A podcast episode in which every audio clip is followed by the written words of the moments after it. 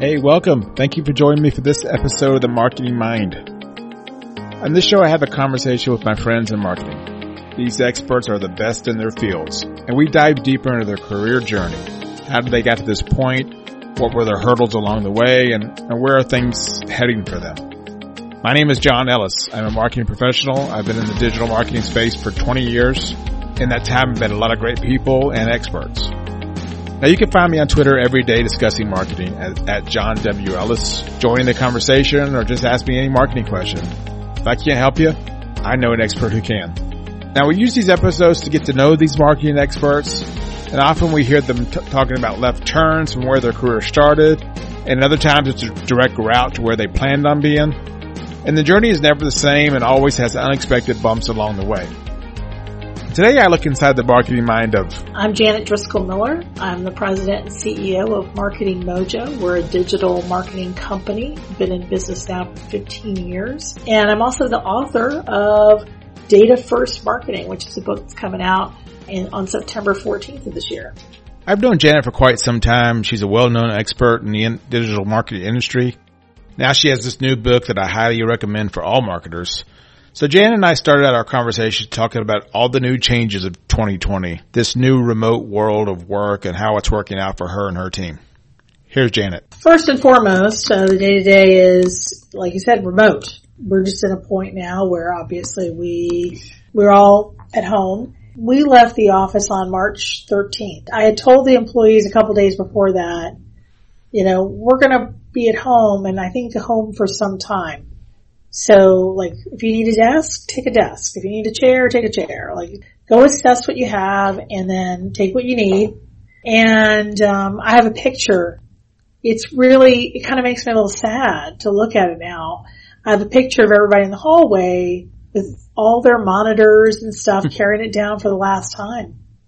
And I always tell people we feel really blessed to be able to be working and not have to Yeah.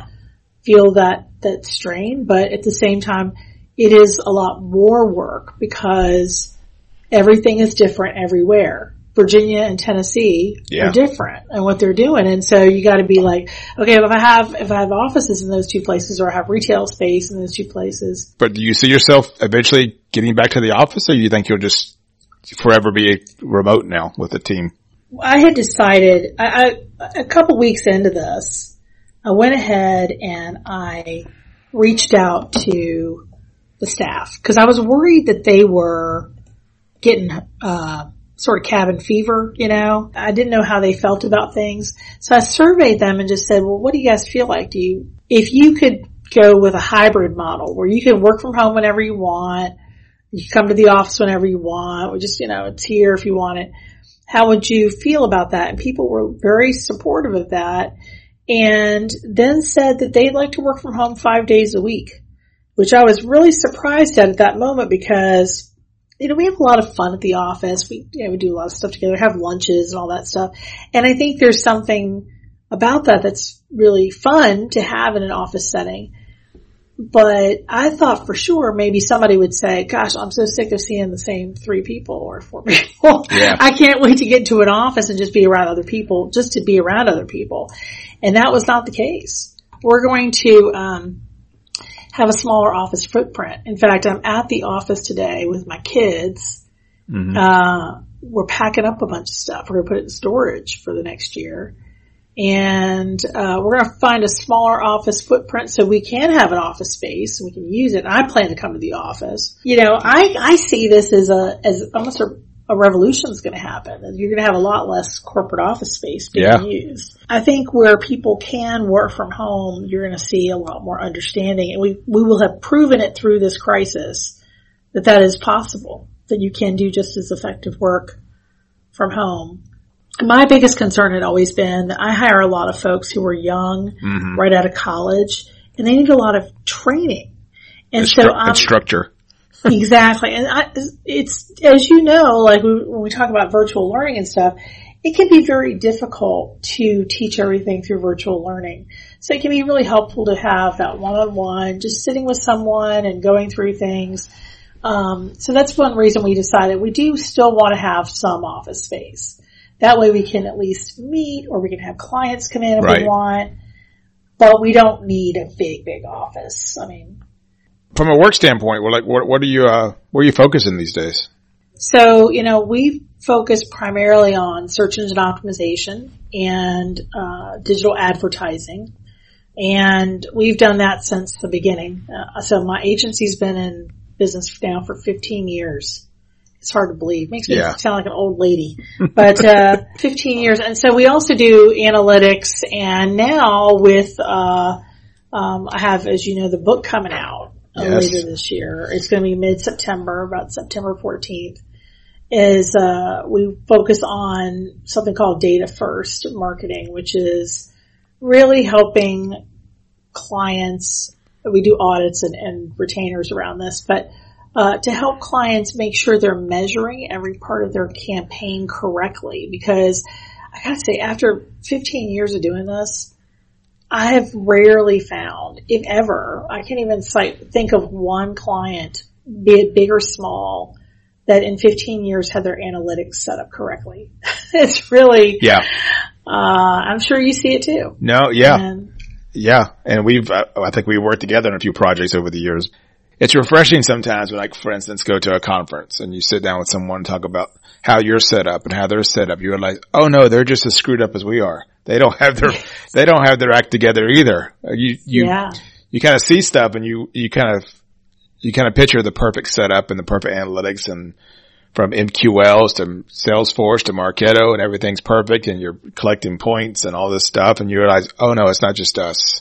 Everyone's struggling to get it right because as all, a lot of the stuff you pointed out in your book there's, there's all sorts of hiccups and hurdles along the way from at the executive level to, you know, marketers and analytics and there's so much. It's, it's, it's, it's hard. It's very hard. It is hard. If it was easy, everybody would do it. Yeah. right? Yeah. So the book itself, how did that, uh, before we get to the details, how did that come about? Oh, that's a that's a great question. Well, first I knew I wanted to write a book, and so I was, you know, kind of hemming and hawing about it, about what I wanted to do. And then, uh, interestingly, I went to a lecture at UVA by um, the woman who wrote Hidden Figures, Margaret Lee Shetterly. Okay.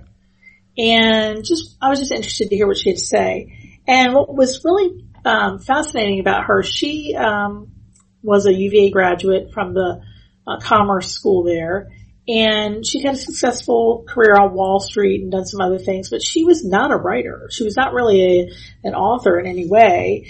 But um, she grew up in um, the Hampton Roads area of Virginia, and of course Langley Air Force, or Langley's down there. Her her dad had worked there, and he told her all these stories about these women who were in Hidden Figures, and she thought, you know, these stories need to be told. So she wrote a book proposal. It immediately was picked up by uh, a publisher. In fact, before she even wrote the book, uh, she said that the movie rights were purchased right off the book proposal. And I was like, wow, this is really Wow. impressive. Here's someone who's never written a book before. She writes a book proposal and someone does find that interesting and compelling enough that they're willing to publish her book. So I got a little inspired from that. And I thought, you know, let me try to write a book proposal. Let me just see what I can get. And so I went to Wiley Publishing, which is a very popular publisher for, um, for our industry type of books. And, um, we wrote a book proposal and they liked it and we got a book deal, which was just really exciting. Can I step back a little bit? You mentioned UVA, but you didn't go to UVA, right? Or I did did you? not go to UVA. I went to James Madison University, which is about an hour up the road from Okay. UVA. What was the plan there? What did you study? well, I started off, I was a, I asked that. I, I asked that because in our industry, it's always a funny story. Everybody's like, "Well, I, always. I, I've heard people tell me, well, I was going to be an engineer. I was going to be this," and it's like, "Oh, okay." yeah, everyone has a very interesting way, the path that they got to. Well, especially with well, with what we do, because because we're roughly the same age. It's not like there was a lot of digital marketing when we went No. to school. There was nothing. Yeah. We went there. Like I had, I remember having an email on something called the VAX system when we went to, and it was like orange lettering, uh, on a black background. So I went to JMU. When I started there, I was a biology and chemistry double major, uh, which might have me committed. That was ridiculous. I don't know what I was thinking. I mean, but I do love, I do love science and I do love math. But at one point, doing a project with a friend who was a communications major, and I enjoyed it so much that I was like, yeah, this is the kind of creativity and fun stuff I could see myself doing for the long term. And I wasn't really as excited about science uh, and, and pursuing that anymore. It's not that I didn't love it. I just didn't know if I could do it for my whole life. I switched my major halfway through my junior year and uh, changed to communications. Uh, it's interesting because it's a very, very big pivot from being in science. But I do credit that with like being in science and math with making me love things like uh, data right. and really trying to pull down data. But yeah, I started there and then after college was, I think that you and I, John, came out of school in a time that was very fortuitous for us because we were there at the beginning. We were really there in the beginning of the World Wide Web. Yeah. And, and really just seeing the beginnings of yeah, we, so I came out of school and in my very first job out of college, I got a call to be on a focus group for this new thing called a search engine. this was in 1994. I went over to be in this focus group and it was a little known search engine called Yahoo. I was going to say Overture, but close. Yeah. Same Yes. thing. And, uh, I was like, oh, this is kind of interesting. And I, I really had a, an immediate love for the internet and, and for World Wide Web.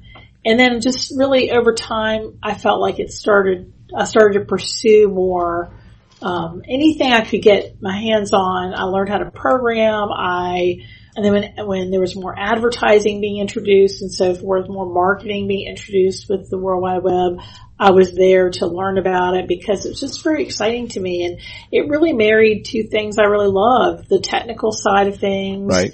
uh, with the creative side of things. And so, uh, that's where I got my start. Yeah. What did, let me step back a little bit. I'm just curious, what did you, cause you came in with the plan of doing heavy science. Like in your mind, in your mind at that time, what was the career path or did you, did you even know? I was going to be a heart surgeon. Wow. Uh, that's what I, I really wanted to do. Yeah. Yeah. I'm not doing that. no, no, you're not. So you went from that to now being an author of Data First Marketing. So this new version of marketing, well, new to many, new to those who are tr- traditional non-data marketers, where roles have changed and the emphasis on data from the bottom all the way to the top to the executive level. This book sort of spoke to me a lot. So, so, so good, good on you because Thank it's feel like, I feel like, uh, and uh, part of it's just, you know, you preaching to the choir, um, some of it, but what is the role of the, I guess, CMO in all this now? Yeah, this has been a tough one. I think there's, we're finally getting to a point where CMOs are probably a little bit better educated about digital. But in the early days, I'd say 10, 15 years ago, that was a real struggle. Um, Yeah. A lot of CMOs, because just because of the, the maturity and, and level, uh, you know, experience level, had not grown up professionally using digital. And so I think it can be hard to lead a digital team when you don't feel confident in what you're leading Yeah. or what you should be asking, what questions you should be asking. And so I think we're getting beyond that now, but at the same time, CMOs really do need to step up and realize that they are a major part of the organization. Um, I think oftentimes, again, marketing is I don't want to say belittled, but like they're not as respected in the organization as they should be. I think you. I think you referenced in the book, they're, they're not looked at as a, a revenue department. That's right. More of an expense, Exactly. expense department. Yeah, you're spending money. You don't generate revenue. Yeah, and I I think that's how they're they're viewed. You spend money. Um, that's really not the case. You know, without marketing, you wouldn't have leads that went to the sales team for them to close. Uh, and so marketing is a really essential portion of the business, but it's time for CMOs to talk more about, we talk a lot about being data driven, right? But that's a lot of talk. And everyone says, yeah, yeah, I know I should measure back to ROI, but they're still not doing it. And so how do we get to that point? And even if you can't get all the way there immediately, we've got to get as close to ROI as we can. um, to really prove that worth uh, of the organization, but also um, to really understand as marketers where our investments should be made. You know, we don't want to sp- throw good money after bad. Yeah, it feels like there's there's sort of t- two sides of the the struggle. One is just the tech side, is little things like uh, make sure you're tagging everything properly. And I think I think one of your examples, for instance, was you know you use uppercase sometimes, you use lowercase sometimes. Be consistent with your little things like UTM tags and all these little things you just have to do. And otherwise, you're not you don't have good source source and uh, channels, and you don't know where everything's coming from. But the other side of that, it's just this. It definitely feels like it almost the political side of it, the, the getting getting the company buy-in and and educating and I mean, I've done so many PowerPoints over the years to the executive teams and sort of convincing them and getting them on board. Is that what you're seeing now? It's more, I mean, not now, but this whole time it's, it's more of an education process as much as oh, it is t- technical. It is definitely that. I mean, I think it's twofold. It's not only, you know, educating the executive team and really helping them understand what marketing brings and how they can, how marketing can be a, an influential uh, business partner uh, through everything that the business is trying to achieve. But also, uh, the CMO also has this really other daunting task of of running the marketing organization and to make sure the people they have are well trained. But also, you and I talked a little bit about mindset. Like they have to have the right mindset to be able to not be afraid of failure, not be afraid of testing, to ensure that you're going to keep on striving to get the best results you can. Um, and that's not easily, that's not something that's easy to come by, that mindset. And so, um, the CMO has a very important task in all this. It's twofold. It's the executives and it's running the team and, uh, and really making sure your team is prepared. And I think there's a lot of people too who, uh, assume falsely that folks who come out of college just know this digital stuff. And that's really not the case. Um, there's a study in the book. Actually, I, am pretty sure you probably know Scott Cowley. He he's now a professor, mm-hmm. I think, at Western Michigan University. He did a study and uh, looking at at digital marketing education, uh, analytics, advertising, and so forth in undergraduate programs, business programs in the United States. And it's just shocking how few marketing programs uh, in undergrad in uh, business programs in the United States. It's just there's a lack of, of, digital marketing at all. To assume that that folks come out of college and they're really well prepped to take on digital marketing roles is really a fallacy. Right. How do you even build a team knowing that? Uh, getting the right people on board and knowing who, or maybe you don't. Maybe just get get people on board and then and then train them to uh, mm-hmm. to be data first mindset. That's really what I had to do in my organization. So I, I hired mostly folks right out of college. I trained them. That meant that there was a lot of turnover. There's a lot of people, you know, when you're young and you're right out of college, you don't normally stay in a job for right. five or six years.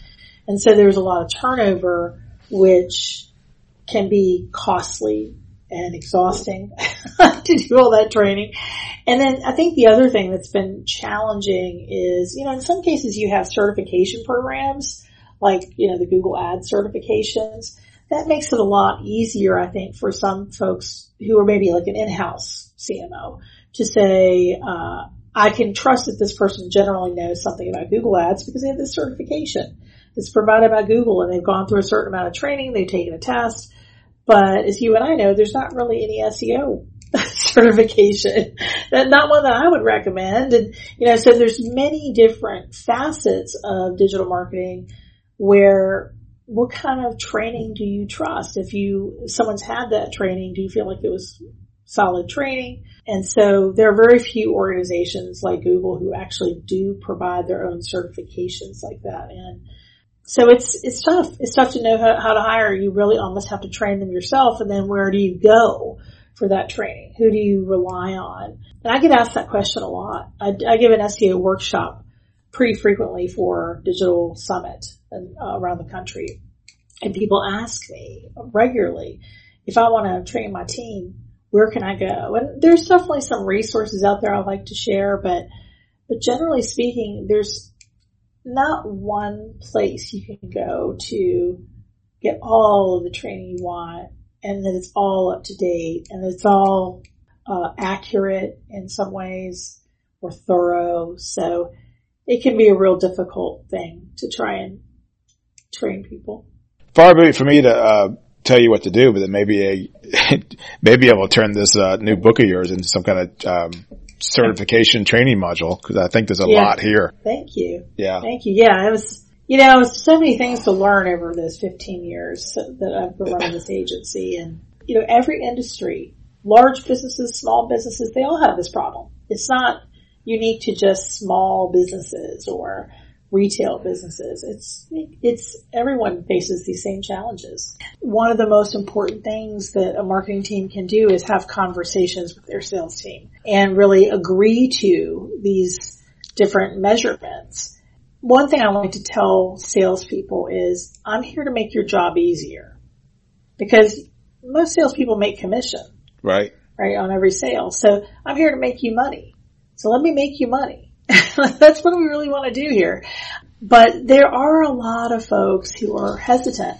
I mean, I have an example right now where I have a client who we hooked up their HubSpot, is hooked up to their Salesforce, and we, we brought in some leads from LinkedIn. LinkedIn is a really great B2B uh, advertising platform, by the way. I mean, just really high quality leads. They cost more typically per um, per lead, but you know they're in your sweet spot or your, your target audience. So we brought in some leads, and I'm looking at them in in HubSpot. I see one of the leads has been sitting there for two weeks, and the salesperson never followed up with them. There's issues where and I know it's a lot of times there's a battle between sales and marketing. Sales is not perfect and they Yeah. mess things up, right? And they don't want to admit that, but they, that sales process is critical. And if they're not getting it right, you could be sending them lots and lots of leads that they're not following up with or they're not following up with properly. I mean, you may remember my email from the book where I think there was an email in there that said, Was it the, hi- the high school reference? yes, the creepy one. Yes. Where they, he's like, Janet, I see you went to Mills Godwin High School. And I was like, uh, dude, that's a little too much, right? Yeah. Like, um, but then there's another one where the guy says, um, you haven't followed up with me. So either A, you've fallen in a well and cannot get out. And if so, uh, I'll send help or B, you're just not interested. And I'm like, did these emails really work with, with customers? I don't see how they really work. Um, but may, they don't work with me. I don't, I'm be surprised if they work with anybody. So So what's the uh, so what's the details on that? When when's the book come out, and how, how do you get it, and all this stuff? So great question. So it's supposed to, my latest, Supposed to. my, it's supposed to come out, um, September 14th is the drop date. And it is already available today for pre-order on Amazon and Barnes and Noble and some other places as well. Um, and we have a website you can go to. It has all the places you can order it from Excellent. um, called data-firstmarketing.com. So Janet, here we are at the end of our time together. So you mentioned 15 years, so we're still young and so much more to learn. But for now, what advice would you give someone young, maybe someone in college who really wants to be where you are 15 years from now? First thing I would say is read my book. Of course, of course, that's a given. because I, I think it's good for, for young people to read the book, uh, especially people starting out in their career, so they can understand what they need to know. Because I think that they don't always have the leadership there, and they also don't have necessarily the background from college that they can rely on to understand how all the pieces fit together. Um, so I would definitely say the book is is key you know, I think that there, there's been a lot of good books I've read over my lifetime. I think that one thing that young people need to know is don't be afraid to fail and don't be afraid to speak up because, um, I think a lot of people, because they're afraid to fail, don't want to look bad in front of their boss when they're young. Um, but really, you can be a shining star. You can come out looking amazing, like a hero, if you just position yourself correctly in what you have to say and you bring up the right points. And if you say it in the right way, if you, if you show your organization the value that you bring and the marketing organization brings to the bottom line, you know, and that's really critical. You can be a superstar. Absolutely. If you, and you can rise in your organization no matter, no matter how large it is, um, if you just focus on the right things. And if it's, if it's data first points, all the better. That's right. Hey Janet, thank you so much for joining me today. I'm glad we finally had a chance to have this conversation. And listeners, thank you for being a part of today's episode. I encourage you to check out her latest book. It's available in all the major outlets. As she mentioned, you can find more details at data-firstmarketing.com. As always, I appreciate you making this part of your podcast routine. Be sure to subscribe so you're the first to know these new episodes. If you haven't yet, leave me a comment in Apple Podcasts or however you are listening. I'd love to hear from you. Of course, reviews and stars are always helpful. As always, you can find this podcast on all the major channels. Join the discussion online. Let's talk even more marketing. You can find me on Twitter today and every day at John W. Ellis. Thanks again, and we'll talk soon.